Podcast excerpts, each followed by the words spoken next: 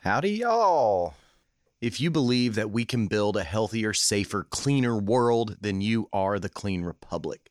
Before COVID, Clean Republic had already received an EPA endorsement for their disinfectants and sanitizers that safeguard you and fight against SARS CoV 2, the virus that causes COVID 19, MRSA, and norovirus. When commercial cleaning companies, spas, and high traffic businesses began asking for the same medical grade cleaning products that hospitals used, Clean Republic delivered. Clean Republic, all for clean, clean for all. Love it. Let's do the show.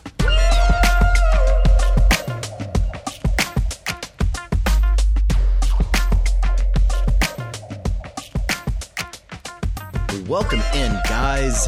South of Scruffy podcast. My name is Ben Fields. I am your host, and I'm so glad that you guys are here. Super grateful that you're spending this time with me. Thank you all so much. I've got Brad Carpenter on the show today. Brad Carpenter is a screenwriter, he's an on air TV personality, he's a stand up comic, and he's a marketing creative with Design Sensory Ad Agency. Brad and I go way back. Um, he and I have gotten along famously well since we first met nearly 30 years ago. Uh, we've lived somewhat parallel lives and had pretty similar career arcs uh, since we met back in the third grade. We got into some really fun stuff here on the podcast, a bit of a catch up session. Uh, we uh, got into the years that we overlapped in LA in the early 2000s and just a lot of other fun stuff beyond that. I hope you guys enjoy our chat. So let's go ahead and do it. Here we go. Ladies and gentlemen, Brad Carpenter. We're doing the podcast.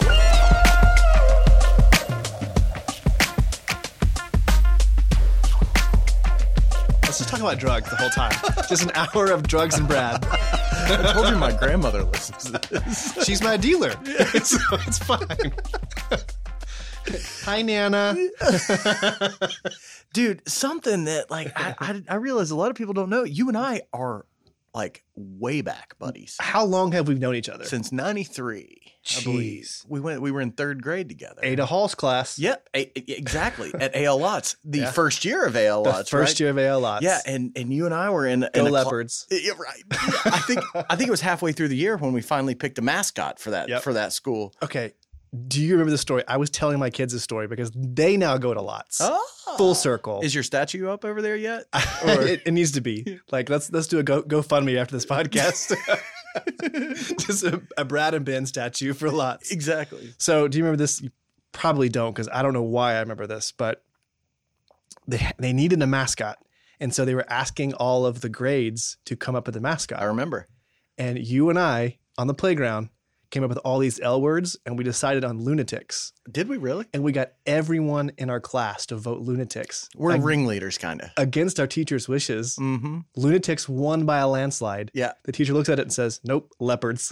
and that's and that's, what it. won. God, see, that's great. Sometimes you have to just put like a turd out there for Yeah. people to to di- to to dislike, and then the next thing, it doesn't have to be a lot better. It just you know has to be not lunatics, and you'll be okay. Man, ninety three. Ninety three is when we met. It's nuts. Did- We, we were we were instant friends too. We really were. We Just- were we were best buddies. Like I just that remember, year. I just remember going home and be like, "Mom, I made my best friend," Yeah. and she was like, "Great," and we we hung out at Smokies games. Uh huh. We did like church events. Yeah. we did a, we did a lot of stuff together. We did, and then we never saw each other again until you started working at Design Sensory. That's not true. we you went to you went to Bearden, I went to Farragut, Uh huh. so we just went our separate ways. We did. Yeah. and then I saw you in California for a little bit, Did we? maybe once or twice. Yeah, I think so. So we moved to LA at the same time, right? Or close. I moved there in 04 and you were very closely after that. yeah. I, I moved to 05. Yeah. So you were there Yeah. right after Me me. and me and Cody Sirio, shout out Cody. I love Cody. Cody God. was Cody was my buddy in school, in, in Yeah. middle school. Oh yeah, you and Cody, you, Cody were Yeah, buds. we were we were good buddies. You, you guys moved out to LA together. Yeah, Cody was Cody is like my brother. I know Really? he has his own brothers. Yeah. and but Cody and I are just like he is more than a friend. He's my brother. Well, you guys moved out to LA together when Yeah. you were 20. We just Right. decided to go for it. Yeah. That's what I did too. Yeah, we just we didn't. I mean, we we planned on it. We went Uh-huh. to visit once, but then after we went to visit, we were like, this is going to happen. Yeah. And Cody was like, I have no money. And I was like, "Mm, I've got a thousand dollars. Let's just go. I think that's what I had when I moved to LA too, which was about a month's worth of rent. It didn't even cover a month's rent. And No. this was, this was in 05. Yeah, I know. That was right after a huge housing boom out there. Everything tripled. I think Right our, on. our first rent in Glendale, California, next to the mall where they filmed Mm. Terminator 2. Yeah, the big mall in Yeah. Glendale. Yeah. Our first month's rent was um, 1200 Is that where you guys moved first when you moved out there? Yeah. I was in Eagle Rock, so I wasn't far away. Oh, it's really close. at the time. Maybe that's why I saw you out there. I know that I hooked up with you guys a couple times. You were working Yeah. at like Lovesack or something. oh my gosh. Yes. you were yes. working in the at the Glendale Mall. I bet I forgot about that. Yes. Oh my god. I did too until right now. Oh my god. Yes. So Cody and I were walking through the Glendale Mall. We just got back from the beach and we just looked like surfer bros. Yeah. We were just all just golden tan. Yeah. We hadn't showered in days. Yeah. And somebody was like, You're perfect for Love Sack. And they literally came up and hired us on the spot. Really? Yeah. They were hard up? Like, okay, we work at Love Sack now. Yeah. I think I lasted there for two weeks. Yeah. But yeah. I, that's why you don't remember it, Yeah, right? Yeah, two it's a- weeks, maybe maybe a month. a blip. Yeah. I don't remember it at all. I remember right after you guys got out there, it was like th- that was your first job, right? Well, see, I I made a lot of money serving. Mm. And some people can't serve, some people can't bartend, like it's not for them. yeah, I loved it. yeah, I love it too. I loved it. it's a and people, I was, it's a people game. I was really f- freaking good at it. Yeah, Like I was m- making so much money as a 17 year old kid at Cracker Barrel. yeah. And so I was like, when I go to LA, I'm going to, I'm going to bartend and, and Yeah. serve, but there's a waiting list.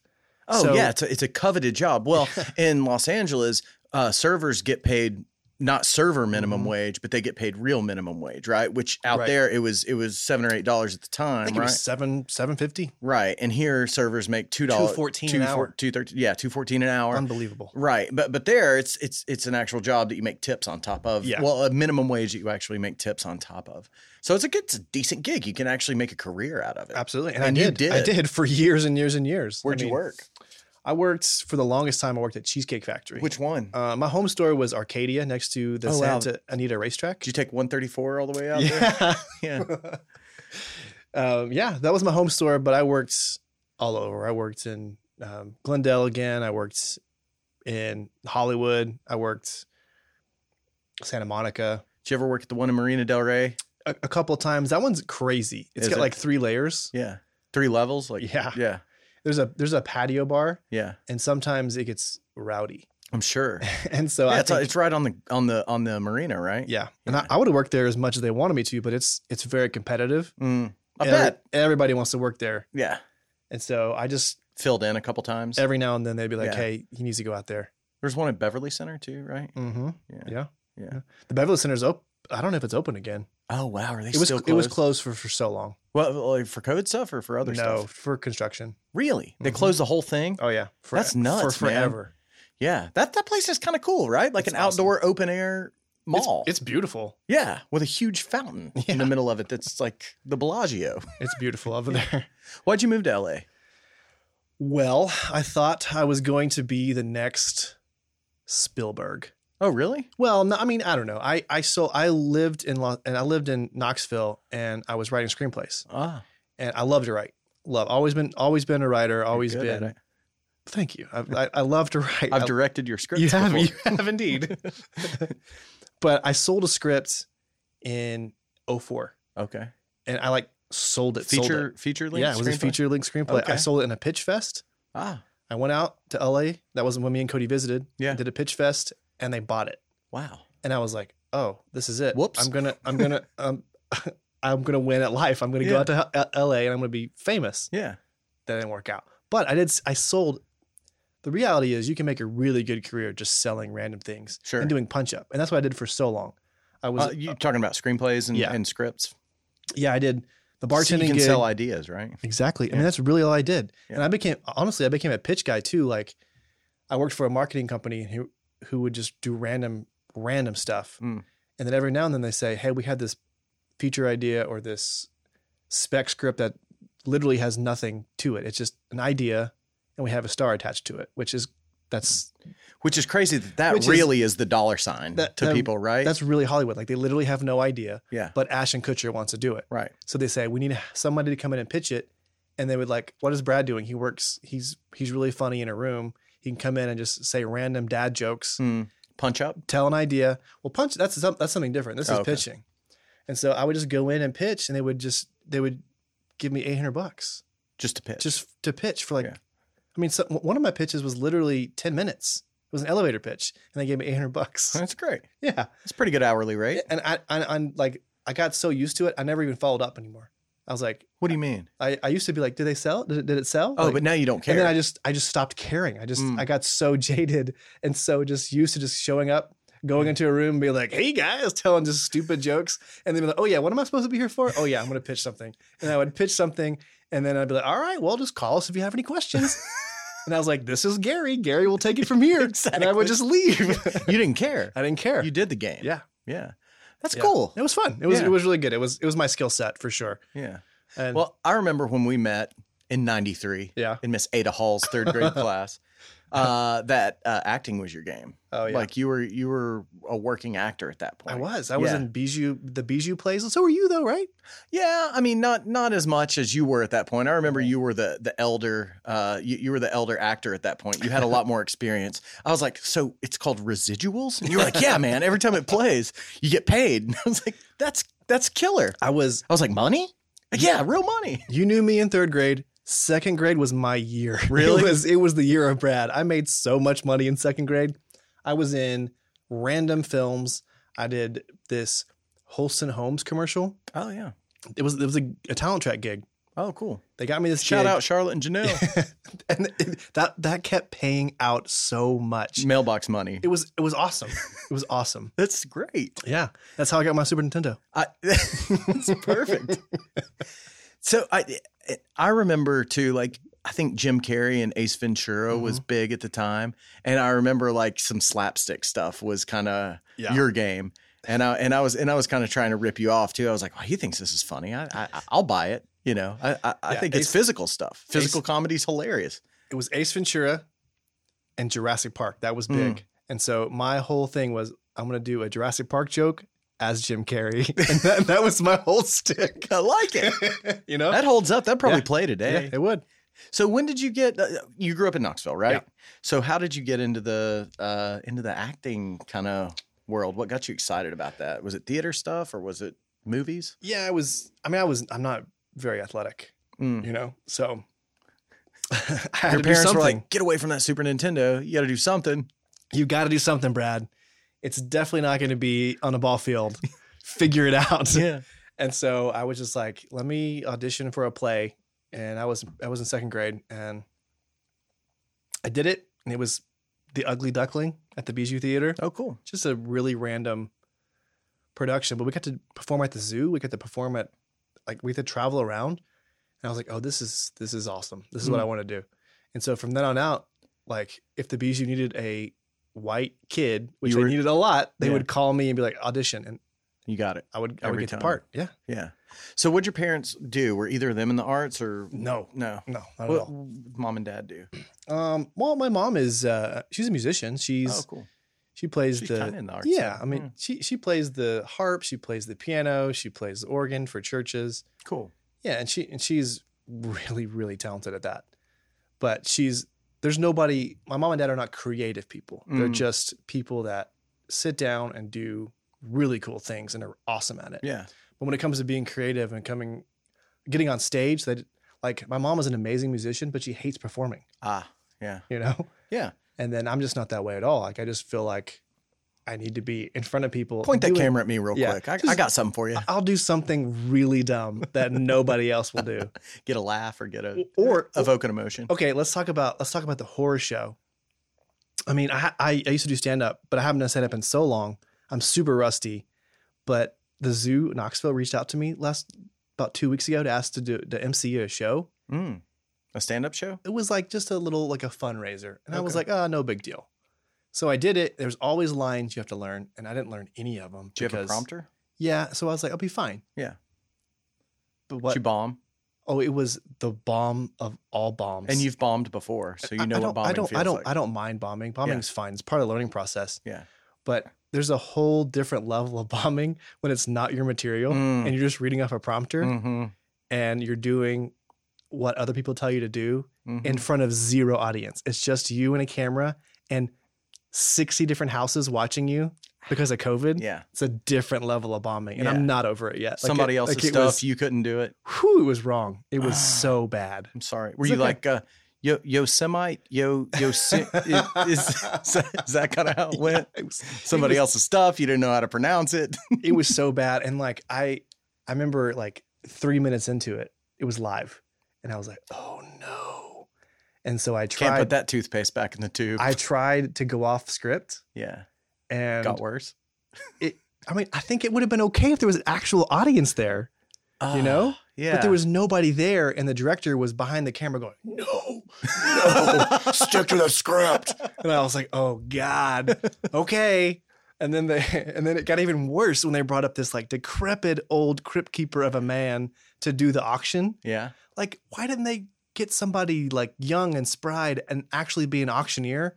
They got the oldest human being they could find on the planet, and he was for sure on drugs. Oh really? And it was just the most Give me four. Give me ten. Give me twenty-five. I mean, it, he didn't have the auctioneer uh, pacing. it it was bad and I, I just gave up i just i literally and it was one of the only times in my Mm. entire career of being in front of people where i literally just gave up Really? yeah and that was like three weeks ago Nice. i just stopped i I, was like really like to have people in the shop here for a podcast right after rock bottom. it really f- it feels right.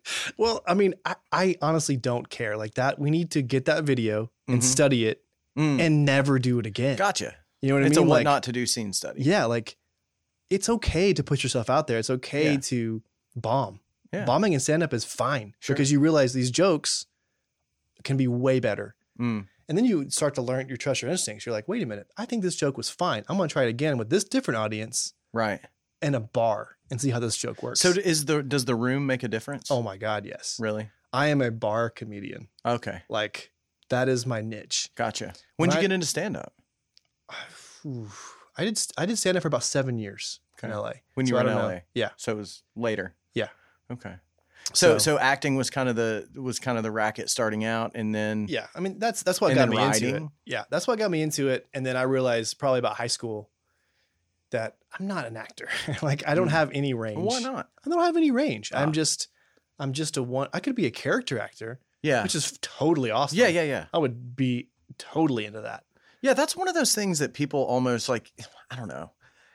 Eh, Character actors are not, I don't want to say it, it- it's a, like a, almost a notch below leading male or whatever. So people kind of almost look down on it. I like mean, you're not like, like I- it's not as. I understand the struggle. I mean, if I could just get work acting, that'd be amazing. I don't know. I don't care what I would do. Right. but I, I kind of just just decided and discovered early on that I don't I, I love to write. Uh. And so if I'm going to put myself out there and fail at something, I'm going to fail at something I like. Yeah. I like Wri- that. And writing is what it is. yeah. I love it. And a lot of times, you know, you're so far separated from the final thing that, you know, there's a lot of other things to Yeah. blame it on before it gets to the writing that, that failed. Exactly. And I did stand up specifically because I was doing so much prose. I was writing novels and screenplays and, you know, even short stories. They take forever. They just take so long to to write Edit, I'm sure. and to edit. And I, I, I every every time I sit down and write prose, it's like a boxing match. It's Mm. like sometimes I lose, sometimes I win, but I really take it seriously every single line, and it takes me so long. So I realized I need something for self gratification. I need something that's quick. And so joke writing is hard, yes. but it's quick. And in Mm. LA, and gratifying too. when you first start out in LA, you only get three minutes if you're lucky. Right. So if you can write a three minute set, you can do that the same exact set every night and just get it better and better and better. And then you grow it to five, Absolutely. Ten. That's what you do. That's the goal. That's Yeah. the goal. and then at one day you've got an hour. Mm-hmm. Yeah. Yeah. I, I guarantee you I had an hour of material. I never, I never Really? put it together. Yeah. And a lot of it, it doesn't make any sense anymore because I'm such a bar comedian. So like every joke I tell is like of that year. You know what I mean? Ah, like yeah. it's very, very dated material. Sure. But that's what I like. I like to just tell different jokes. But that means you've got to write a ton of it for it to be.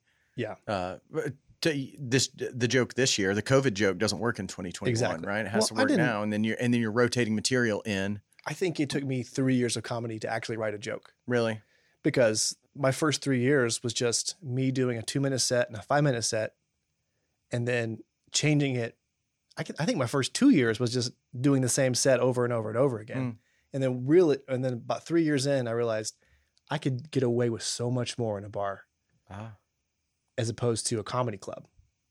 What's the difference? Oh, it's a huge difference. Really? Yeah. It's, it's a completely different crowd. Are so are comedy clubs people who are uh, predisposed to really make you work for it? No, so, Or- or- so, so comedy clubs, here, here's the difference. Comedy clubs are people who have paid money to see a comedy show. They don't give a shit about this up and coming artist, up and coming comedian. They came and paid for Dane Cook. They came and paid Yeah. for Bob Saget. Yeah. They paid for all these comedians. And you're just some guy who's doing five minutes. They don't care at all. Oh, gotcha. and so you're already Behind Set the eight up. ball. you're already set up for failure. Yeah, they're harder to impress Yeah. because they're not even there to see you. They're Bar- waiting. Bar shows, they're not there to see you either. They're there to drink. they're there to drink. But if you can actually make them laugh and just Yeah. get the mic and just walk into the crowd, all of a sudden they just love you. They just, and you can tell the dumbest jokes. I used to tell. Har- I had a whole five minute Harry Potter set in bars, I, I'm sure that played. and it was gr- it was great. It was great. was it so, yeah. esoteric at all? Did some people like, oh, I don't get it? Ah, I I I would try to do esoteric jokes, but it's you know what? I think you have to have a platform for that. I think until you are some semi famous, you have to stick to Universal. universal jokes. Yeah. Once you get to once you get to a point where you have fans, then you play with those fans. You Have a can do- following. then you can you play in that. You play on that field. You can be esoteric. You can be controversial. You can be an asshole if you want yeah. because you already got the fan base. But if you don't, you got to fight tooth and nail for everybody to even laugh at your random Harry Potter joke that you're about to tell. Was was your stuff clean? Was it dirty? since it no, was at a it bar. wasn't. It wasn't clean. It was. It was. I would always start out. I mean, I- you know, I'm. I've got three kids and a wife, so I would always, always start out making fun of my wife. Like that's just universal. Everybody gets it. Like, oh yeah, I get his struggle. You just start making fun of her. You just just start just like destroying your wife, Yeah. and then you start moving into kid jokes, and then you can do with that last minute and a half whatever you want to do. Gotcha. And that was like the topical jokes. Mm. That's when I would get into the crowd and be like, hey, what do you do for a living? oh, crowd that work. type of thing. I loved crowd work. Really? Loved it. And I would, I think crowd, i there's been several shows in comedy clubs where crowd work is like heaven. It's Yeah. heaven. It's very improv heavy. You got to be quick. You got to be man. quick. You got to Yeah. be quick. And you know, you, you you have things in the back of your head Yeah. that you can always go back to, like a filing cabinet. Like, oh, yep, I'm gonna Yeah, say that one. Joke. Exactly. But, but it's it, it's it's right right in the moment. The audience Yeah. will know. They can smell. They can smell it if Yeah. it's if it's been planned. right. But So, it, uh, have you ever gotten into situations where you're doing that crowd work and you're trying to, you know, reach into that filing cab- cabinet and dial something up, and you, uh, the filter wasn't quite there. You know what I mean? And and you and you uh, outkick your coverage a little bit with a joke and say something you shouldn't have said, yeah, though it's too much or too far. um, yeah, a couple of times. I mean, Yeah. I'm I'm just such a like. I mean, just I have the face of like a, a youth pastor. You know, nobody, Right. no one is expecting me to say anything, and if I do say something, I, I get away with it Yeah, because I've got this goofy like dad smile. yeah. It's it- like guys with an accent; they can Yeah. say anything.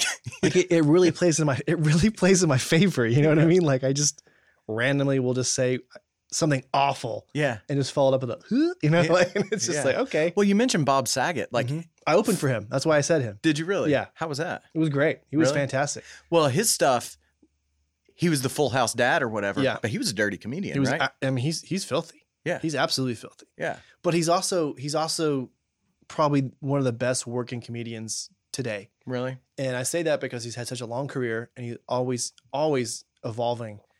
And he's just a student of stand up. And the reason why I got to open for him is that he got to go, he got to go to all these comedy clubs and a lot of these celebrities just walk onto the set, walk off. Yeah, Saget sits there and listens to young comedians. he watches the openers. He does, and he Yeah. will give you notes, and Oh, he will really? he will tell you that was a terrible joke, or that's Mm. a great premise. Yeah, work on it. punch, punch, punch. Yeah. And that's what he did with me like three times. He was like, that is really funny, but it's not there yet. And so eventually he saw me again and goes, that's it. What are you doing Saturday? I was like, working. He was like, get out. I want you to open for me. I was like, you got it, Bob That's Saget. great. What what So- uh, what club? Um, well, the first time I opened for him was at the comedy store in uh, LA. Mm-hmm. The second time was at Flappers in Okay. Burbank. Okay. Is that a big club? I haven't heard of that. Mm, Flappers is family owned. It has a bad reputation, but Does it? it's it's who cares? Like Yeah. you're just doing stand up. People hate it because it's not part of like the Hollywood scenes in Right. Burbank. But who cares? You just Right. do stand up. I I liked Flappers. They had good food. Hey, you played the comedy store. Yeah. Oh yeah. That's huge. Oh yeah. Several times. That's great. Yeah, man. It was great. So was that the bulk of, of what you were doing when you were in LA? Mm, Stand up and Yeah. writing? writing. Was stand up more of the fun stuff, make 100 and 200 and 300 bucks here and there and Exactly. Stand up Yeah. was purely just so I wouldn't go crazy Yeah. writing my screenplays or waiting tables? or waiting tables. Yeah. Yeah. And it was great. It always stand up always led to my next job. Gotcha. And I never was a successful comedian, but it always led to the next thing. Yeah, I, I think stand up is really interesting that Mhm. way. Like a lot of people are kind of almost ancillary, ancillarily, probably not a word, known for s- for stand up. Like a lot of them become actors, Right. You know, but they did stand up for a long time under the radar. Nobody knew them, but they were doing it. They were Mm-hmm. Yeah. honing their craft, and that's how they got found. Or that's how somebody noticed that they were a good writer, and now they're a writer on Parks and Rec, or they're a writer on you know an NBC Right. show or or network television show, for instance. And I, what I really love is I want to be a novelist. That's my f- passion. really, And that's a long con. yes, but what I didn't expect was how writing stand up makes you a better novelist. Really. Yeah, man, because like because it it forces you into writing something succinct. yes, it's succinct and it's way shorter than you would have normally done it. Mm. Like Somebody told me once, uh, uh, write everything like you're getting charged a dollar for each word. that is that's amazing. And so when I, when I when I write things though, like I, I, when I write novels, Ben, you know me, I'm the biggest nerd on the planet. I write I write science fiction and fantasy, so that in itself is just long. Like Yeah. especially the fantasy genre. Yeah, you're building a world. like it's super long. Like I have several of these 150k word manuscripts that will never see the light of day, but eventually they will. But stand up has made me a better writer because while it used to take me 200,000 words, it's now taking me 80,000 words. Gotcha. So More efficient. yeah, exactly. That's strong. How long did it take you to get in the stand up scene once you moved to LA? Well, okay. So did you do theater through high school and all that too? Yeah. Okay. I did. I did. I did. A So bunch of growing plays up, at- you dabbled a Mhm. little bit. yeah did I that. I did plays at Farragut High School. I did plays throughout the BG to the, at the BGU throughout my senior year. Gotcha. And then Charlotte and Janelle kept kept me busy too. That's good. Yeah. At Talent Track. Uh, so did you go to college? I went to UT for about six months. Was it the same six months I was there? Maybe it was. yeah, Maybe it could have been. was. Like my parents are so supportive, you know. They just like try it. You got to do something. And then I My realized parents were the same way. I can't do this. Mhm. I can't do this. Yeah. Yeah, I mean, especially, I'm very lucky. My parents were very supportive too of my uh, artistic endeavors. Yeah. Mm-hmm. Like, I wanted to be an actor. I wanted to be the best actor there ever was. Wanted to be Johnny Depp. Right. Right. I thought I had the chops. I, I still maybe I did. Mhm. You know, uh, but I felt like this the stage was in L.A. for me, and you know. I had to do the same thing you did, which was go out, see where the work is. Oh my you know, god! Tell me make hay about your where the tell me sun's about oh. your auditions. I want to know. my auditions Mhm. they were for student films for film projects i Gotcha. never really like you never read for anything? no i mean I, not not really i never got represented while i was out there i was Mhm. so Yeah, me neither. i mean it was it was hard because i was i mean i was only there for a couple of years but i was busting my ass just to pay my rent Yeah. that i never really gave acting an honest shot and i think you know people say you regret the things you don't do that'll be the thing that i'm 80 years old and i'm like damn it i wish i would i wish i would have Fuck, gone I harder hate- when i was in la but that's okay. I mean, it, it it got me in the business. Like it got me in the film business. Mhm. I got a I got a terrible. Well, I won't say terrible. It was a blessing to have this job, but it Right. was a fourteen hours fourteen hour days for a hundred bucks, eight eight days a week. You know, I mean, it was it was it was That's a crazy tough. busy PA job, and I, but I was like, man, I really like the film business, and so th- that got me down a whole other path. So had I Mm-hmm. not done that, had I not chased the acting dream, I think I never would have.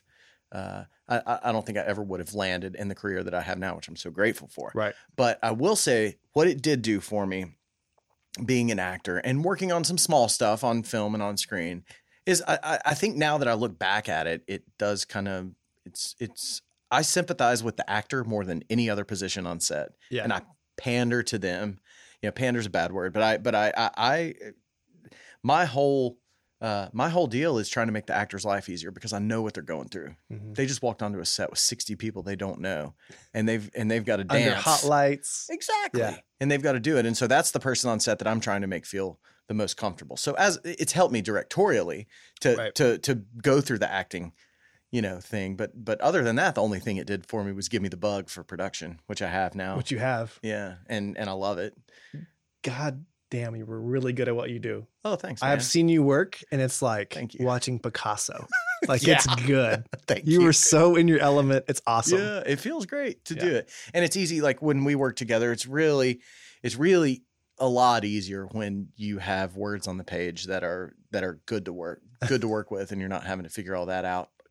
You know, Right. i- in a different way and you do a great job with that. So, I working with you is easy. Well, thank you. Yeah, let's keep doing that. The- the- let's keep doing. it. Let's keep it going. The hardest Yeah. part is is making the client happy. That's that's where we have to, yeah. as, as creatives, you well, know, with client work that we're in man. now, th- that's the boss, really. Yeah. You know. and the whole th- like one of the hardest scenes to film that we got that amazing young actress to do was the last day that you guys filmed or the second to last day where she was just saying all those lines over and like super gigantic long lines you know Mhm. what i'm talking about Yeah.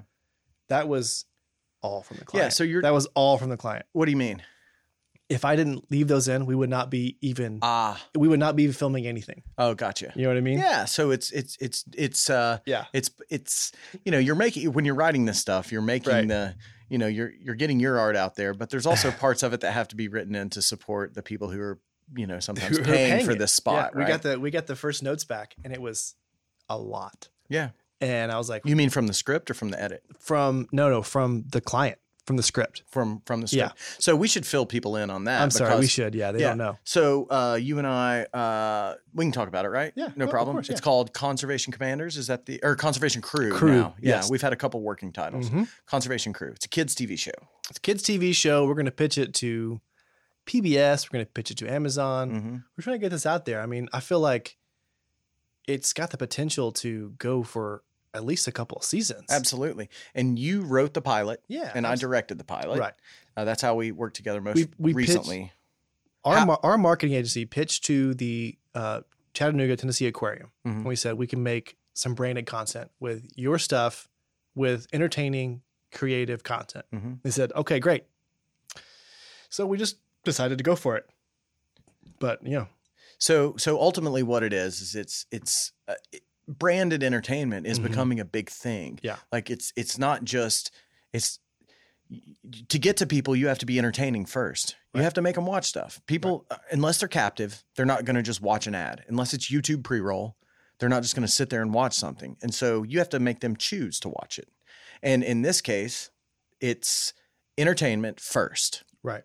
but there's there's a brand behind it that is getting something out of it and and those you know a- a- and in this case it's very noble because they're trying to educate kids right And the there's Tennessee, nothing wrong with that. Tennessee Aquarium is not a is a nonprofit aquarium. It's not like Right. the Pigeon Forge Aquarium. They just Mhm. all the money goes back into conservation, Right. which is awesome. Yeah. But the problem is the way they tell it is super boring. Yeah. So we're going to try to figure out a way to make it for kids to Sure. explain what they do, why going to aquariums is important, mm-hmm. and what your money goes to when you go to aquariums. Mm-hmm. And so that's that's awesome. That's a noble cause. It's very educational. So I, I, I jumped at the chance to write the screen that the screenplay, but when we got those notes back, I realized way too much entertainment, and they wanted way more education. I feel you. And well, so, that's what they're pushing, right? yeah Yeah. And so I was like, okay, so we try to we try to figure out, but and we, we f- finally came to a um an agreement. But you you can tell on the script, it's like entertainment, entertainment, and there's one scene where it's just nonstop, fact after fact after Right. fact. Mhm. But that's what they wanted, so we put it in. Well, we're in the edit now, Yeah. and I've seen some. I've seen some edits. I don't know the last one you have seen, but I think we're striking a good balance with it, and I think that's Good. important for. I think that's important for just about anything that i- i- is quote unquote branded entertainment, and and that is that it does strike that balance of keeping people engaged and entertained while educating them, and they don't even know it. How about those young actors though? Like Fantastic. they were so good. We had five kids. Yeah. They were what, anywhere from eight Yep. to 12, 13, or- thirteen. yeah, 13 Cat- years Cat- old. Cat was eight. Really? Mhm.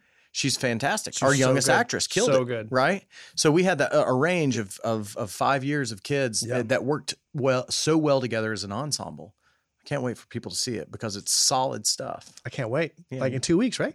Yeah, I think so. I think I think it airs in two weeks. Oh man, Ben, we do good stuff together, man. Yeah, we do. Who'd have thought, Miss Ada Hall's third grade class? Here we go. Full circle. Yeah. So what what got you back in in Tennessee from L.A.? Well, I mean, I've been doing it for so long, and um, You were out there for ten or longer years. oh, I was right? out there for 13 years. Yeah. Yeah, and so yeah, And so being out there for 13 years has got to be tiring. I was there for two years and it was exhausting. it, it was great. But then you start having babies. Ah, LA is a hard place you, to raise you- kids. You just can't do it. You can't do it. so uh, was your wife working? Mm, Yes and no. Okay. So you were just d- making money at the Cheesecake Factory, bringing Well, it home and the the part that we left the part that we left out was I went from Cheesecake Factory to writing screenplays on the side to doing stand up and punch up. Punch up is where you do where someone gives you a script already written, Mhm. and I would come in and make it funnier, plus it. plus it, and I made great money doing that. Really? And Wh- punch- who were you working for then? An agency or? I mean, I w- it was just random. Freelancing? Again, it's just it's just all freelance. It's just doing stand up. Somebody will come to you and be like, "Hey, I got the script," and most It's of the about a B minus. I need it to be a, an A plus. time, you're being very generous. It Okay, was usually I, it's an a C F. minus. I needed to. Okay, okay, I feel you. So you were working with some rough stuff. the the the scripts I was working with usually were foreign films that were trying that were made that were made Ah. overseas, and I say foreign, but some of them were made in like you know, like England, you know, but they Same didn't- language. they didn't make It any doesn't sense for a translate. Western audience. Yeah. and so it was bad. Like some of So them you were so bad. contextualizing kind of foreign films for an Mhm. American audience. And when you do a punch out, they don't want you to change the script. They Right. want you just to do the dialogue. But they give you the leeway to write notes. And so the reason why I would get so much work is I would turn in a 12 page treatment just f- for the he- hell of it. I just wanted to make the screenplay the best I possibly could. A twelve-page treatment. So you pretty much condensed a ninety-page I took, screenplay. Mm-hmm. I took their screenplay and said, here's how it would translate to the Western audiences. and outlined it. yes. Okay. And I would do a three act structure. Okay. if it was a pilot, I would do an opening and then a five act structure, Okay. and then I would just try have as many jokes as I possibly could. I never worked on anything other than a comedy, Oh, good. so I would just try to do as many jokes as I jokes per capita is what Yeah. I was getting paid for. you know? so I tried to do as many as I possibly could, and then eventually it got me to this, one of the biggest things I ever did, which was eventually it came as Nomeo and Juliet. Have you seen that movie? No. it's n- not very good, but they have awesome talent that was in that movie. Like it was made overseas, they brought it over to Western audiences, changed the animation, changed the voice cast, and got an amazing voice cast. When I got the screenplay, So it did was- you repack it and overdub it? when, when I I didn't I have no idea. When I got the screenplay, it was about three years before it was actually made. Hmm. So it was just called it was just called like gnomes on parade or something like that, like Gotcha. something stupid. Mhm. And so I was like, if this is if you want this to work, this needs to have like some sort of musical overtures. That needs to have some sort of like something that a Western audience can get behind. And I, s- I suggested Shakespeare and it became course. Romeo and Juliet. That's perfect. So yeah, that was my that was one of my biggest claims to fame. You need a punny title. Yeah. So I mean, I, I didn't I didn't write that, but I just suggested Shakespeare. Yeah. And you you can watch you can watch that movie. You can see maybe five of my jokes made it. Did you get a credit? No, heck Yeah. no. Yeah. But I got paid. Yeah. Yeah. So, Which is fine. yeah, which is totally fine. That was my biggest paycheck for Punch Up. Really. Um, the Comedy Central roasts paid really well too per joke. You did those? A couple of them. Okay. Which ones? Um, David Hasselhoff. oh, fun. Yeah, yeah, and, and Franco. Oh, that's. I mean, he's the best. He's, He's the the, best. best. guy to ever get roasted. and, and you know the, the the those Comedy Central roasts, they have a staff of writers. I'm sure. they have celebrities writing their own stuff too. Like, Sure. I'm not writing for Seth Rogen. I'm not writing for these amazing comedians. They're writing their own stuff. right. But part of the contract is to have somebody else get up there and tell a joke. So you're writing for them, Yeah. and they just pay you per joke. but they pay you really well per one joke. Right. Whereas I was, I also would do random stuff too, where you could fax. This is so this is gonna date me, but you could fax in jokes to Mm-hmm. like the Ellen Show, or like David Letterman, Yeah. uh, Conan, and you just fax those jokes in, and they would give you 50, 150 bucks a joke. Really? And I was making great money doing that. It every sounds day. like a, a great model for them. it was great because I mean they have a whole staff of people that tell the jokes, but I really love that day jokes. Yeah. So I would I would take the newspaper, the Drudge Report. I would take CNN and just look at the things. What what if I was at a bar? What jokes would I tell? And so I would just write them down and send them and fax them, and they would just That Maybe. day, they'd pay me 150 bucks per joke. Really? Yeah. did they have to use them? No, but I would say. I, I, I think they used them all. I really, Really? I really think they did. So it's almost like opening monologue type Mhm. stuff for for uh, late night shows, Like Right. those those very um, I don't know, very appropriate jokes for the Right. for the moment. so the Ellen the Ellen show is under a lot of scrutiny right now, sure, but but I, I got to give her which some- I love the Ellen. Show. I got to give her props because she she paid me the most money. Really? So- I sold a bunch of jokes to Ellen show. really. So and it it's just random. Just you just send a fax and then eventually it changed into tweets. Mm. And And- then they stopped paying people for them. They did. They really did. They just stopped. I, I've I've heard I've heard of other people doing things and I've heard I've heard awesome stories where people actually got hired by doing these things, but that never that wasn't my experience. Nobody ever reached out to me. They were just like, "Here's money, thank you." Yeah. you know. But it was great. What are some other highlights from the from the LA years? Oh man. Well, let's talk about.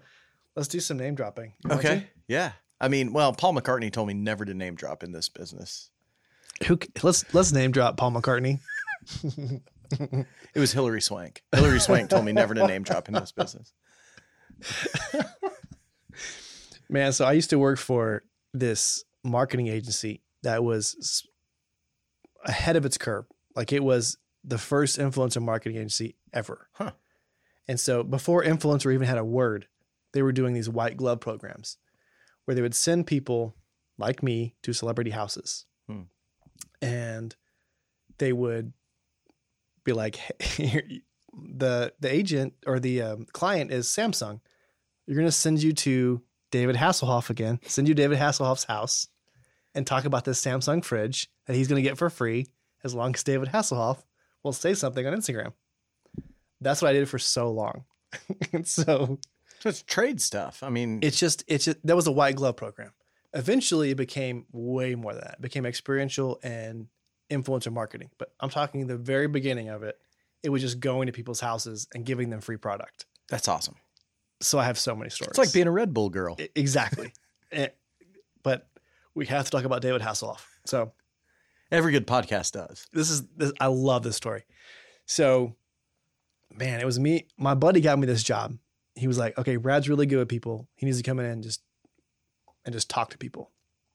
I think it was my third week, and they just sent me to this house that happened to be in Arcadia, where I used to work. Mhm. They were like, "Oh, Brad, will, Brad will be. He knows the area." Short drive. You won't even have to uh, bust out the Thomas guide. like he, he knows the area the Thomas guide. Oh my gosh. I had a Thomas guide in my car. Oh, I had yeah, Yeah. I had every year. I bought one every year. We had a Thomas guide and MapQuest printouts Ah, in my car yeah. every year. For those of you playing at home, Thomas Guide is a like 500 page book with Yep. every single street and alley in LA. You would look up what street you were going to in the index, and then you would go to page 214, uh, row G, Right. column H, and that's where your street was. And then you would be flipping that thing in the passenger seat while you drove your There car was to no, try to find there it. was no other way to do it. No, you couldn't do it. That the, there was no other way to do no it. smartphones hadn't happened. Yep. Yeah. I mean, everything was a grid out there for the most part, but then if Right. you wanted to go to a neighborhood or if you wanted to go to Sure. a studio in the middle of nowhere, Mm-hmm. it was not a grid. Right. You had to figure out where you were going. yeah. It was terrible. Yeah. Anywhere out of north north and south streets that you know anywhere outside of the grid, Mhm. you never heard of. You know Yep. Lancashire Boulevard if you never went to the Valley. You know. Exactly. Yeah. Okay, back to David Hasselhoff. I had another story too, but we'll we'll say that for later. Sure. It's gonna be a long podcast. Might be. Okay, well, David Hasselhoff's house was in Arcadia, and I had written, like I Ah. said, for his roast. So I was pumped to tell him that I wrote these jokes. Oh man. And I was like, I couldn't wait to tell him that I wrote these jokes. And you I- were giving him a refrigerator? yeah, I was giving him a brand new refrigerator and a washer and dryer. Oh, So he got he got three things. he did. and they were already delivered. And I was talking back and forth to the delivery men. They were everything was fine. I didn't think anything was going to be a, like a big deal. And so you know when you like have something in your brain that you think is going to go a certain way, Yeah. and it just goes the complete opposite way. yep. so I had in my mind I was going to go to Hasselhoff's house, be like, "Dude, I used to I you I wrote for your your roast." Mhm. I, I can't believe I get to finally meet you. And he was gonna be like, "Oh, you're awesome," and we'd be like best friends or something. Mhm. I don't know. Like Yeah. I just thought it Go was gonna running on the beach Be, together. yeah, yeah. I thought it was gonna be He could great. save you from drowning. I d- I didn't know what to expect, but I show up at the house, and immediately I know this is gonna be weird because there's like 30, 40 cars just parked everywhere, Mhm. and I'm like, "Oh, there's like a party going on," and this is a private neighborhood and a private house. I was like, "Oh, I don't know what, what am I walking into right now." I walk in. I see the delivery people. And I'm like, dude, where where is everybody? And they're like, who lives here? I was like, dude, David Hasselhoff lives here. And he's like, what? We've seen nobody. We literally walked in, nobody came, answered our calls, and we just installed it. I was like, wait a minute, wait a minute. You installed a washer and dryer and a refrigerator, and no one showed up. They were like, no. and I was and like, there's 40 cars in the driveway? yes. And here's the here's the weirdest part was that the washer and dryer where they told him we had emails back and forth from his agents. Yeah. So we knew where we knew that we had- had the house. It was a huge house. Yeah. We had the floor plan. We knew where the washer and dryer were supposed to go. We knew where the refrigerator was supposed to go. Somebody had taken those appliances out to make room for these new appliances. Mhm. But these poor workers never saw anybody. No one signed anything. They just showed up. They called me. I said, Yeah, just go ahead and do it, assuming that somebody was there. Sure. Well, I was wrong. They just put these appliances in and they're like, what do we do now? I was like, just leave. We'll make sure you get paid. I had the guy's number. So like, you can go. I'll try to find somebody. And I'm wandering these grounds of David Hasselhoff's house. I'm walking to every door, knocking, going, hello, hello. Nobody's anywhere. I walk into a room that goes into, it's like a, like a greenhouse Yeah. and then it walks out into their pool. I shit you not.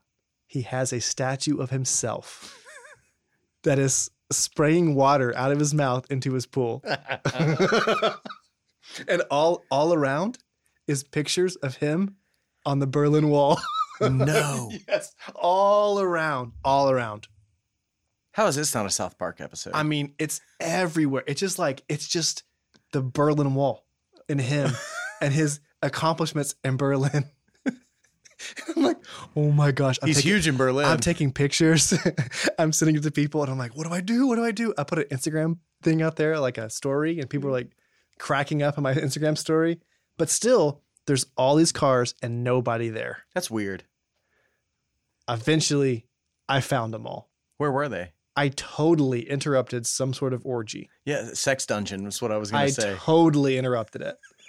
But you know, like I didn't mean to, and I'm trying to find people, and nobody's answering me. And I finally, finally find someone. And when he sees me, his eyes get as big as saucers. He's like, Who are you? And I'm like, Well, I'm here with an agency trying to explain this horribly complicated thing. I'm here to install the refrigerator. I'm not the I'm not the installer guy. I'm with the agency. I need to make sure he's going to post this on social. And where's David Hasselhoff? And he's like, who? And I'm like, am I in the wrong house? Where is David Hasselhoff? And he literally has no idea who I'm talking about. What? And I'm like, I'm in the wrong house. But wait a minute, I'm not in the wrong house because I just saw him on the Berlin Wall. Yeah. And I'm like, dude, who lives here? He was like, oh, and I forgot her name. He's like, so and so lives here. Ends up, it's his daughter. Oh no. And it's not And, David. and and oh no. And so I'm trying to figure out who these people are. I find these people. There's I find them all in the basement. They're all just sitting down. Like nobody's naked or anything, but they're all just sitting down. They're on drugs. They're high. And I finally find someone and they look up at me and they're just stuffing their mouth with in and out like just just pigging In-N-Out out burgers? yes just pigging out and they look at me and go oh oh my gosh what time is it and i'm like i don't whatever time it was and Yeah. like you're from the agency i was like yes we've been here for so long they're like okay well just tell them they can go ahead and put the refrigerator in I was like, bro, it's been in for about two hours now. We need somebody to take a picture of it on Instagram. He was like, oh, well, David's not here. I was like, you don't get a refrigerator for free and a washer and dryer for free. You got to post If- a picture. So David Hasselhoff had you Im- install a refrigerator and washer and dryer at his daughter's house. Yes. Okay, and and did he ever make good on the uh, social media yes. post? I did not leave. I could not. I got, I, I was my third week. I was like, This- I'm going my to get ass fired. is on the I'm gonna line, get guys. fired. So I told him Hold on, did David Hasselhoff build his daughter a house and put a statue of himself in it, it? it was his house. But he Oh, it was gave- his house, But, okay. but, but she lives there now. But he also has another house too. Oh, I'm sure he's got plenty. Yeah. probably one in Berlin. I think he lives, I think he lives in Phil Spector's old house. Where's that? in in Arcadia. Okay, So it's all it's.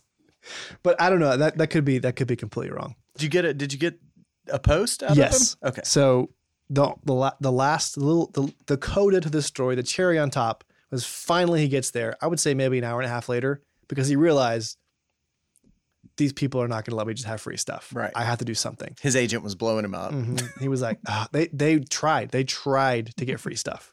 They were just like, ah, they'll they'll, they'll give up. But I didn't give up, and I was so nice. like Yeah. If that happened to me now, I'd be super mean. But I Sure. was so nice and like polite, like, please have him come, David, please come. Finally, he shows up and he had his agent record him. So he would have to record it himself. right. And so the, she, he called him and said, Hey, I'm going to pull up in my car. It was like a really nice car. I don't remember what it was. But he pulled up in his car, comes out and says, The Hoff bus is here. I think I got a motherfucking refrigerator or something. Let's go check it out. he goes, And he was like, Follow me. And we have to follow him through the house. He thought he was doing an episode of Cribs. He did. He really Yeah, did. He yeah. was he was coming at it hard too. Was he on? He was talking like he was black Yeah. he was like he was like yo yo yo it's the hoff like he was it w- ended up being He did some cultural appropriation. it ended up being so bad that the brand didn't even want to use it and i went through all of that but he posted it anyways and i still got in trouble That's too much, dude. dude i still I, I still got they were like you can't tell him to do i was like he did it himself i told him not to post it and the best thing is the bet he posted it like five days later like Really? after we told him like he must have been scrolling through his phone and said oh yeah Oh yeah, I forgot and just, about that. and then just posted it yeah.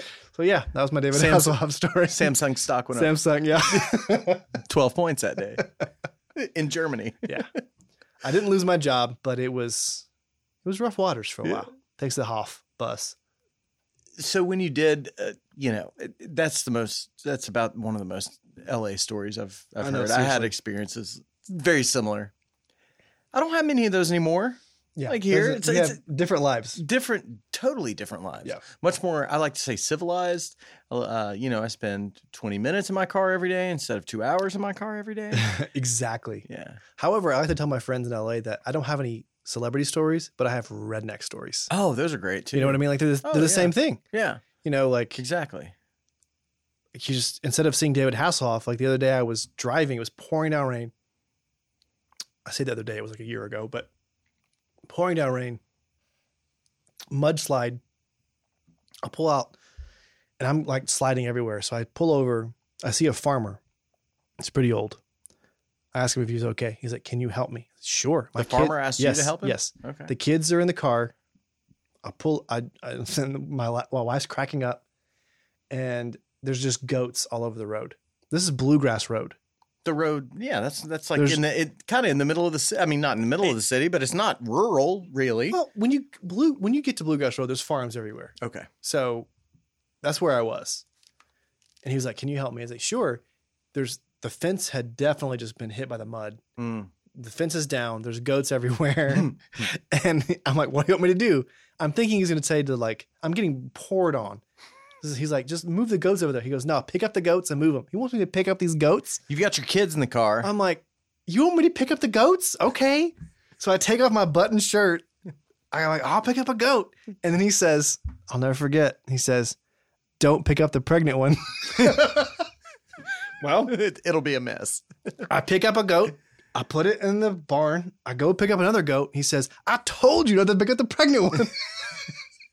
I don't like nothing happened, Right. but I just like I don't I don't know what a pregnant goat looks like. Yeah. But that is that's the equivalent of a Tennessee celebrity story. Agreed. You know, just redneck stories. And they're a lot more fun. They're a lot I more think, fun. Like nobody cares if you saw Ashton Kutcher, I know. you know, at his agent, you know, going in. so moving back to Tennessee, was that decision hard? It was tough, man. I, Was I- it? I, I love California. Tennessee's, too. Tennessee's my home. I, Yeah. I love Tennessee. To be honest with you, I would have stayed because I had, a- had a great I had a great gig going out there. Like, Yeah. I loved my job. If we didn't have three kids, I would have been there for a Yeah. lot longer. I know a lot of people who get a dog in Los Angeles and are like, I can't freaking handle it. Like, Yeah. I can't, can't do it. You, you were talking about the drive. I, I mean, we I had three kids. We couldn't live in West Hollywood where I was working. I couldn't. Mhm. We can't afford a house out there. It's like five thousand dollars a month. Yeah. So I was driving. Unless you buy one, then it's 1.5 million for 800 square feet. Oh gosh. For a little hobbit hole. Yeah. It's terrible. I was driving four hours a day. Yeah. That's a tough way to spend your life. And the demands of jobs are a lot higher too. I mean, they expect you to work from, you know, 8 a.m. to 8 p.m. a lot of times because there's somebody right behind you that's going to work that hard anyway. Yeah, that's Cutthroat. that's true to a certain extent. I mean, I feel like I don't know, I feel like the bubble so you're in the production side. Mm-hmm. The marketing side is so different How? out there. You you're right. There you're expected to work A long lot. hours hmm and work really hard. But it's project based. You get your project done and you got time to be like you, like chill Mhm. and figure out what's going to come next. Here it's like, I don't know, it's just it's just so different. There's a LA bubble, there's a New York bubble, and there's everywhere else. Flyovers. Yeah. And so I'm having to figure out how to do marketing in Knoxville. That's been that's been that's been tough. Transition. Bit Yeah. of a, like a, a Yeah. vocational transition because for you you. know because you you have mentors you have people telling you how to do things and you you do it for so long and you realize and you think you you think you're really good at it hmm and you come somewhere else that's not LA or New York and you're like Paradigm shift. you have to learn from the ground up again Mhm. so that's been But you got the tools, right? I mean, You got the tools. You got the Yeah. basic tools. You got to just learn how to use them in a new way. and let's let's give design sense of credit I mean like which where is where else- you work now. yeah, th- and where else where else could I go and be hired for accounts which is what I did in LA Hmm. and realize "Mm, this is nothing like I did in LA Yeah.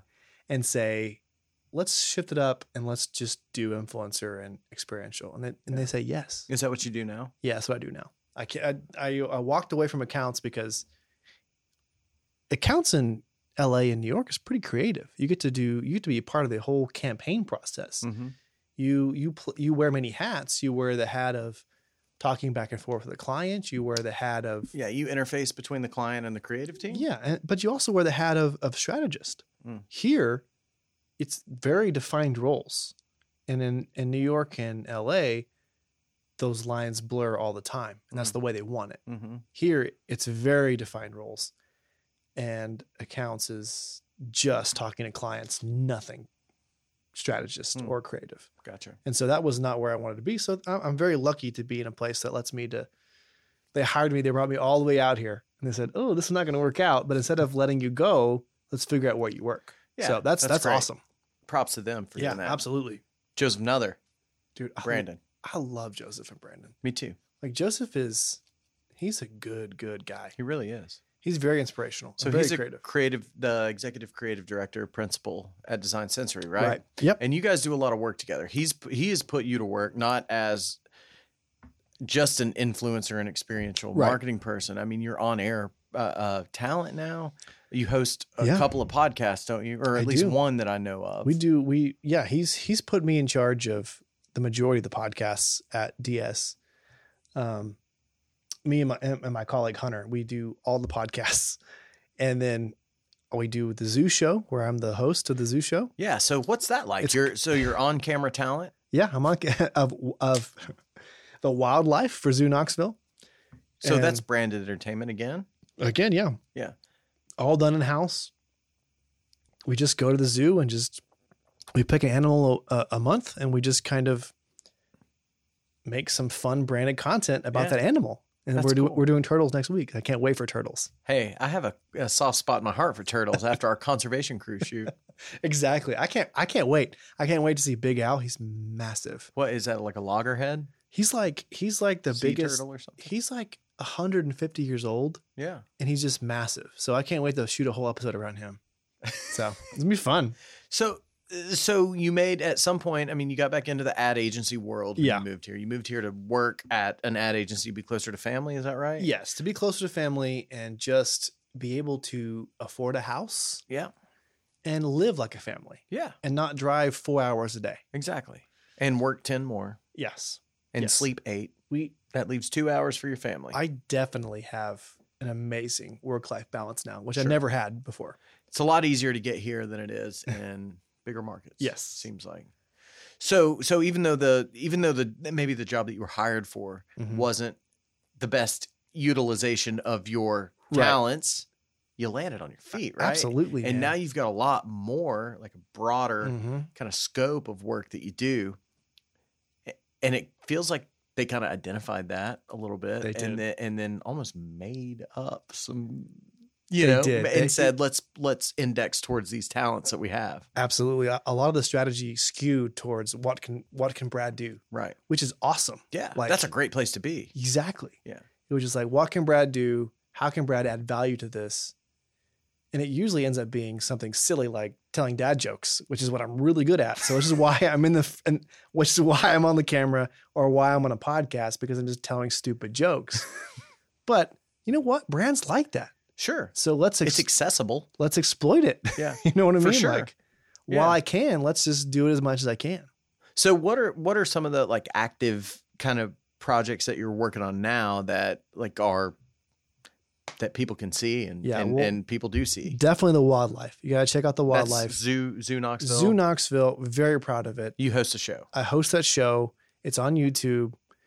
Um, What's it called? it's called The Wildlife. And they can find it by s- typing that in. Type on in The YouTube? Wildlife, yeah, Yeah, cool. or Zoo Knoxville Wildlife, whatever. Cool. But you, you- it'll it'll pop up. Cool. And uh, we, we've done two episodes. We've done an episode on the anteater Tiana. We've done an episode on uh, giraffes, Hmm. and then episode three will come out in probably about two weeks. We film it next week on turtles. So it's quick turnaround. Qu- very quick turnaround. Very quick. Kind of vloggy? it's it's very vloggy. I mean, Okay. like it's it's very well done. Like it's very Yeah. well produced. I, I've seen We've got- an episode and it's it's solid. a, it's it's it's two or three cameras, just recording me being goofy. Yeah. And the ep- episode two was tough because we it was right in the middle of COVID, so we had to do an entire episode with masks. Ah, Um, we had to be we had to be socially distant the It's whole tough. entire time. That's tough. It's hard to tell jokes when they're that far away, and like you can't and even can't see your mouth. like so much of comedy is just me like my stupid face at the end. You know, like exactly. so it, it was tough, but man, it's a it's a good episode. They they we found it in the edit. You know what I mean? yeah, Like, yeah. Is that so? Are you finding yourself on that show in particular doing that a little bit more? Just it's a little more improv You've got more of an outline, or is it wri- is it written? it's Do you write written. um, it? It's the okay, it's improv is the is where I can say whatever I want to say in that segment, but the Yeah. segments are written. okay. We know exactly what we're going to film that day. We know who exactly we're going to talk to and what we're going to talk about. So it's up to me to be like, is this a time for a joke? Which is always what I want to go with. Yeah. But I have to bring it in because nope, it's not time for a joke. It's time to actually learn. So like I Right. have to bring that in. you got to read the room a little bit. Yeah, yeah. So, but you know, it's it, it's a lot of fun. You guys got to check it out. It's it's the the production value is very high. dude. I know you say that in jest, right? It's not bad. It's really not. It's Dude. good. It's good. It's good. It, it is really good. Yeah. Um, especially, uh, I- I, I, I mean, the camera work is, is great, but Yeah. also the motion graphic stuff is really good. The the compositing and uh, Ben Maxey, Dude, right? I, I I- I was not saying that in jest Were you at not? all. Oh. Like they're doing they're doing great stuff. yeah, Which I mean, I, I'm saying it in jest as like it's just it's a three man crew, But what we're doing with the three man crew is insane. Yeah. I, I'm- I mean it. I'm very proud of what we're doing. Good. It's really good. Yeah. I think so. Yeah. Podcast. Podcast. So You've we're, got we're, uh, we're doing a, we're doing several podcasts. So I've got a podcast that's on a hiatus right now with with my buddies Chris Bu- Chris Blue and Q, hmm uh, where we just talk about pop culture stuff. Yeah. We've got six episodes out. We're on hiatus. We'll do six more episodes in about two more months. Okay. Uh, Chris Blue, if you guys don't know, he's the guy who won The Voice about three years ago, four Yeah, years ago. 2017. Yeah, Previous guest on this show, dude, Chris Blue. which thank you. There were a few people who were instrumental in getting Chris Blue on the show. Uh, Matt Honkinen, Sam Thomas, Yep, Ryan Levinson, and you. and me. Yeah. I, I once I got Chris Blue's number, I, I texted him and he was like, "Oh yeah, Brad just told me about you. Told me I should do it." So I think you were the straw that broke the camel's Dude. back. I think I bothered him long enough. Chris Blue's the real deal, man. He's he- awesome. He, is just so so good at everything he touches, He's awesome. and he's just so talented and so Mhm. humble. Good I dude. love him. I just love him. Yeah. So we have a podcast where we talk about everything from Is that Amen Corner? It's called Amen Corner, and the reason why that's he's very religious, so that makes sense for his brand was the Mhm. whole Amen Corner. But we actually became friends at the Masters in the Augusta? Augusta. Isn't there a hole there? There's a hole called the Amen Corner, and that's where we came up with the title of the episode. That's where, Gotcha. that's where we like were like, oh my gosh, I love you. Hey, I love you too. Let's make a podcast. Yeah. That's so Amen Corner was was was made from all three of us. and then it, Q is that his buddy or did Yeah. you know him? No, Q Q was is Chris's photographer every now and then. Mm. So I got Chris to come out for influencer work Mm, for- gotcha. for, Augusta yeah. Oh, for the for the golf course or for Mhm. the city? for the for the city, Okay. and I came out with him, and we just became really good friends. Gotcha. And Q has three kids, I have three kids, so we just hit it off. Yeah. So Amen Corner, six episodes out. They're very silly, they're very funny, but some of them are like we go into conspiracy theories, we go Nice. into like random things like in the Mandela effect.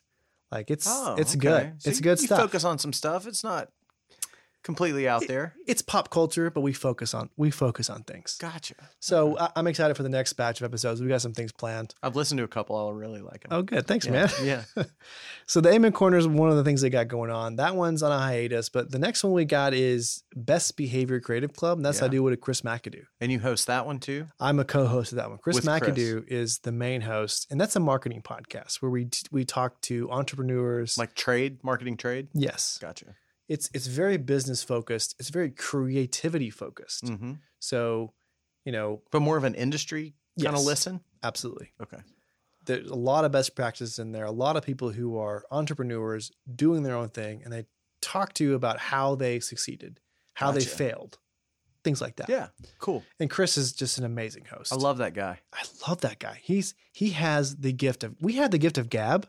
Yeah. He has the gift of just something switches in his brain where he's like, okay, I'm gonna ask you the best question, like the Diane like Diane Sawyer question.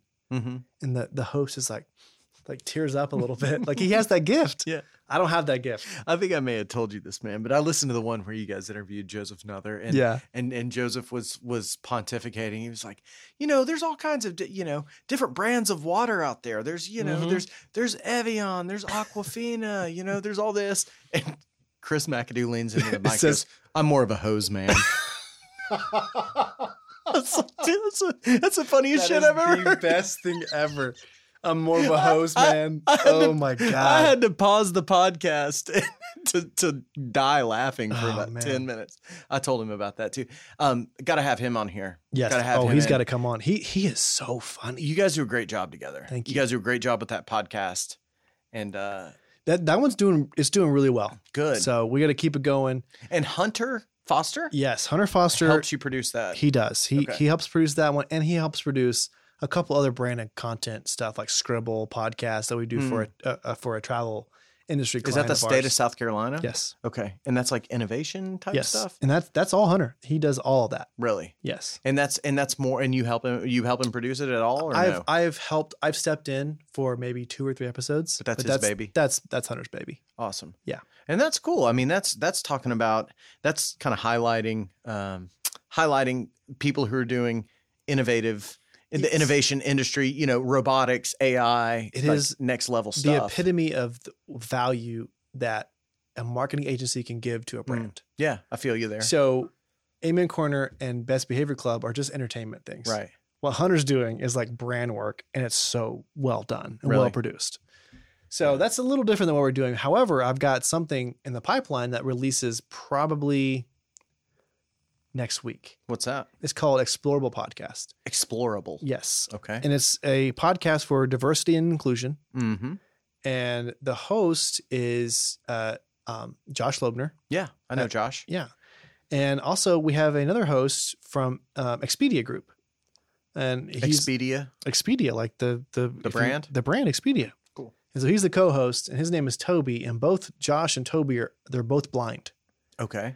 and so they have this perspective that no other host can possibly have. Sure. And so we interview brands, big brands, and websites that are about travel and in- inclusivity.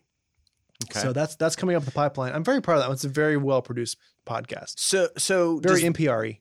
I feel you. Yeah. So does that one um does that one lean towards accessibility Mhm. and ability or it's wha- it's- what does it highlight? it highlights accessibility. It, hel- it highlights marketing and how marketers can be more inclusive, Gotcha. but also what are these big brands doing that other people can copy? okay. That's the biggest thing. Is some of these big brands have all this money to innovate, to try new things. We want smaller brands and other marketers to learn from these big brands so they can do that with their own Mhm. companies, their own tourist attractions, whatever they've got. Gotcha. So yeah. So so I have and and I'm just now realizing it, but you know, Josh Loebner works with you pretty closely on Yeah. a lot of projects, right? Right. And he's big on he's big in the in the uh, uh strategy in the Yeah. marketing world and and leans towards, you know, inclusivity Mm-hmm. and accessibility. Always. And I'm just now realizing that a lot of the spots that I've directed and shot include a lot of those motifs. I mean, I we have, um, for instance, shot you know spots for credit unions or, Mhm. or or whoever, and there's someone in a wheel in a wheelchair in the Yeah. shot, and we didn't hire an actor and put him in a wheelchair. Right. We we hired a guy who really is Yeah, I, I it, that's in a wheelchair to be to be to be that spot. as a producer, that's Or to something do that, that that's role. that's something near and dear to my heart because it's very impactful. It's very meaningful. Mm-hmm. it's not one of these things like, hey, you know, buy this lip gloss you know, in Yeah. marketing that we have to do sometimes. Yeah. This is actually something that can matter to people Mm-hmm. and make people's lives better. Yeah. And just the simple thing of including these people Mm-hmm. in a way that's not pandering Right. means so much to that community and means so much to society as a whole. I'm happy to be a part of it in any way I possibly Sure. can. So Explorable is gonna it's gonna be big. It's gonna be the best. I'm gonna say it now. It's gonna be the best podcast DS has done. Really. Yes, because it's the most meaningful. It also has marketing implications and it's also entertaining. Gotcha. So I'm very excited about it. It's going to launch next week. Awesome. So yeah, I uh, you gave me a sneak peek at the album artwork. dude, Katie Marshall. Yes. Shout out to Katie Marshall. Total boss. Holy shit. Yeah. That's all I can say about It's her. beautiful. And her it might be the best podcast album artwork I've ever seen. and and she does it consistently. Mm-hmm. She not only does the artwork of the podcast, she will make individual podcast episode artwork Right. that is just as good. Yeah. It's am- it's amazing. She makes a, a unique podcast cover art for every single episode, doesn't Yep. she? I have to tell a little secret on Katie Marshall. Oh, I borrowed please. her for about 30 minutes, which turned into an hour. please bill me uh, to show me how to uh, work on my uh, to, to conform my uh, To do the Sou- what? south of Scruffy. This? No, not that. The, co- the Oh. cover art for the uh, for the podcast, and uh, and she helped me walk through Adobe Illustrator and, and resize some stuff. And and after about five minutes, I was just looking at her like, I think you're the most brilliant person I've ever seen. it's second nature to her. Yeah. And something like that would take me hours. Mhm. She does it in two seconds. And it's beautiful. It's it's, It's, like beautiful. technically beautiful, Yeah. artistically even better. She's amazing. She is. We're lucky to have her. You guys have got a lot of good people on your we side. really do. We really Yeah. do. Yeah. Our talent that we have in that building Yeah. blows my mind. yeah. What else we got? What did we miss?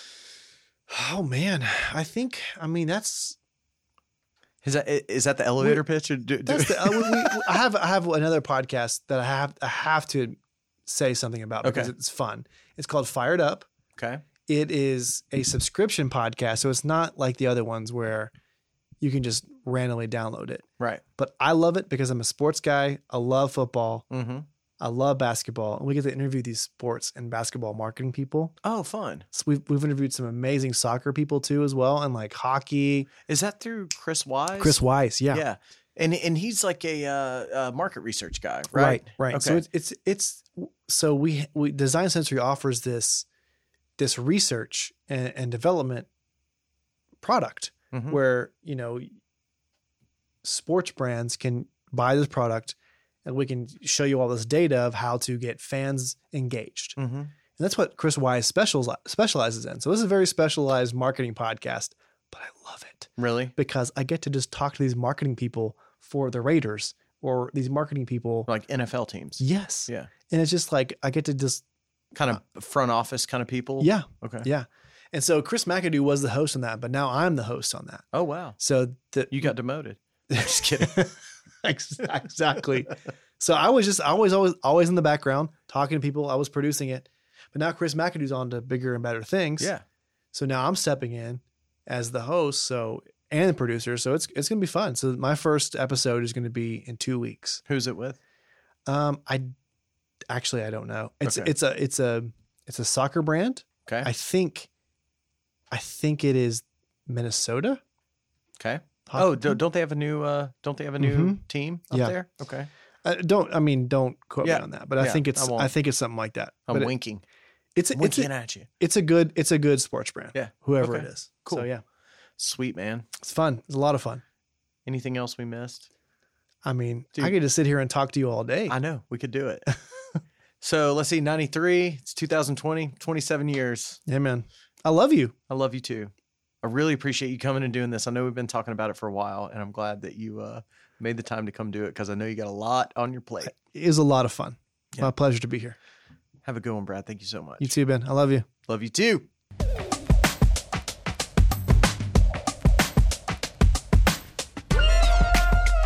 Well, that was fun. What a dude. I hope you guys enjoyed that. Well, thank you guys for listening, and I want you to know that I would absolutely love and appreciate your support.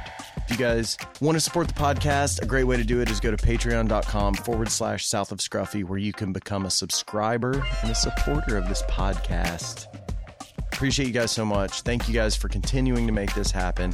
Hope you guys are having as much fun as I am. Thank you. Take care. Be safe. Matt Honkinen, play me out.